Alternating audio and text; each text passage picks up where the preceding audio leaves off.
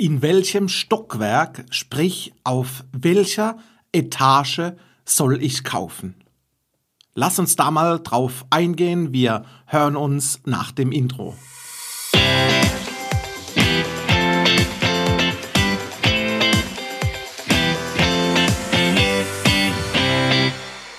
Hallo und herzlich willkommen zum Denkmalimmobilien Podcast. Mein Name ist Marcel Keller und heute können wir uns mal die Frage, in welchem Stockwerk, also auf welcher Etage sollst du kaufen?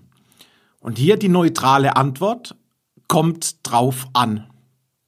Ja, worauf genau kommt es an?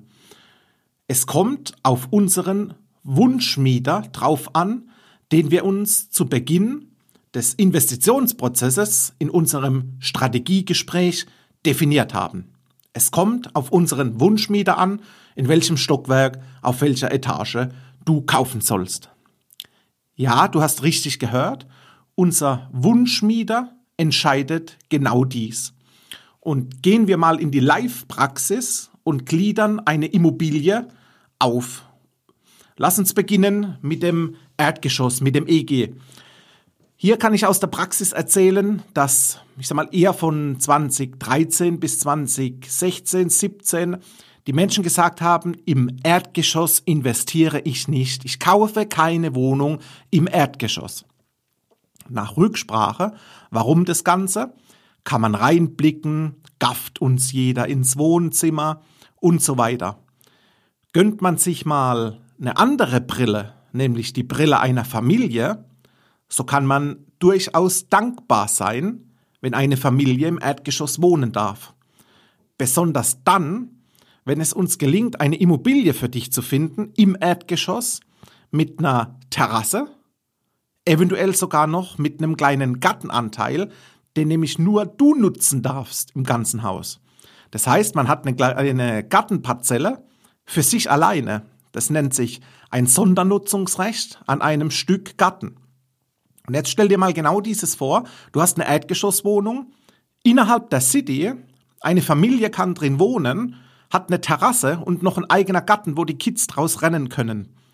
Und jetzt kommt nämlich das Gute. Dann bist du nämlich mit deiner Erdgeschosswohnung ganz weit vorne dabei. Voraussetzung, die Wohnung muss natürlich familiengerecht sein. Erinnere dich an meine Worte. Im Investitionsprozess, in der Strategie haben wir den Wunschmieter definiert. Und wenn wir das EG in Verbindung mit der Familie wollen, dann brauchen wir mindestens zwei bis drei Zimmer für Wohnen und dann braucht die Wohnung mindestens mal 80, 90 Quadratmeter. Das zum Thema Erdgeschoss. Im ersten OG bin ich selbst investiert in Leipzig in eine Denkmalwohnung. Das sind die klassischen Sandwich-Positionen. Die kommen gut an, da geht's, ich nenne es mal bewusst, in die Höhe. Ich habe auch eigens schon in einer Immobilie gewohnt, in meiner eigenen Wohnung, im ersten OG. Es war ein angenehmes Wohnen. Durch die Sandwich-Position sagt man immer, man spart etwas Heizkosten. Von unten kommt ein bisschen Wärme und von oben bist du auch gut eingepackt. Ich fühle mich im ersten OG durchaus wohl. Wichtig im ersten OG ist, wo positionieren wir das Schlafzimmer? Welche Fenster werden reinkommen aufgrund des Lärmpegels? Und gibt es in den Innenhof einen Balkon? Das ist Grundvoraussetzung, dass wir gut investieren können.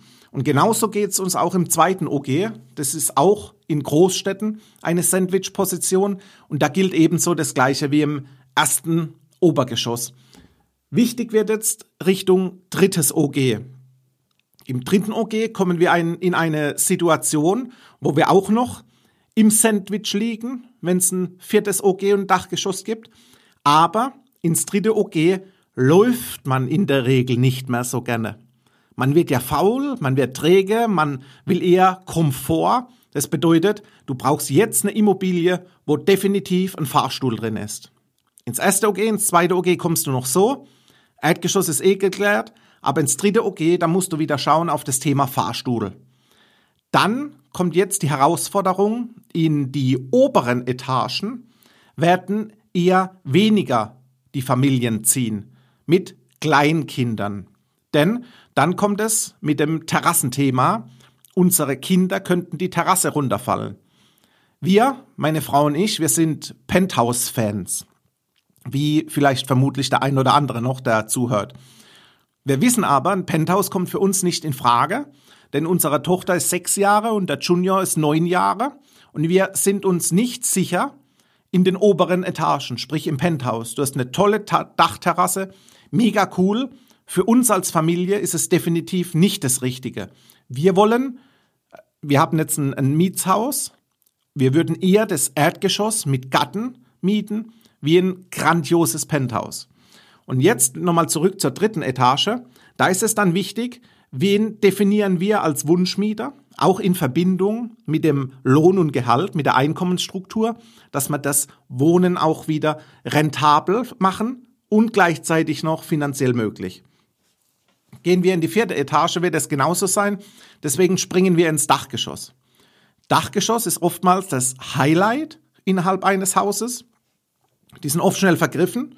Aber speziell zu diesen Themen, die ich jetzt definiert habe, Erdgeschoss, Wohnen, Familie, bin ich eher auf dem Dachgeschoss, sehe ich eher ein Pärchen beispielsweise, denen es auch finanziell gut geht, weil Dachgeschosswohnung in der City ist teuer.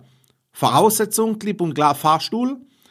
Optional, heutzutage auch immer wichtiger, Klimatisierung.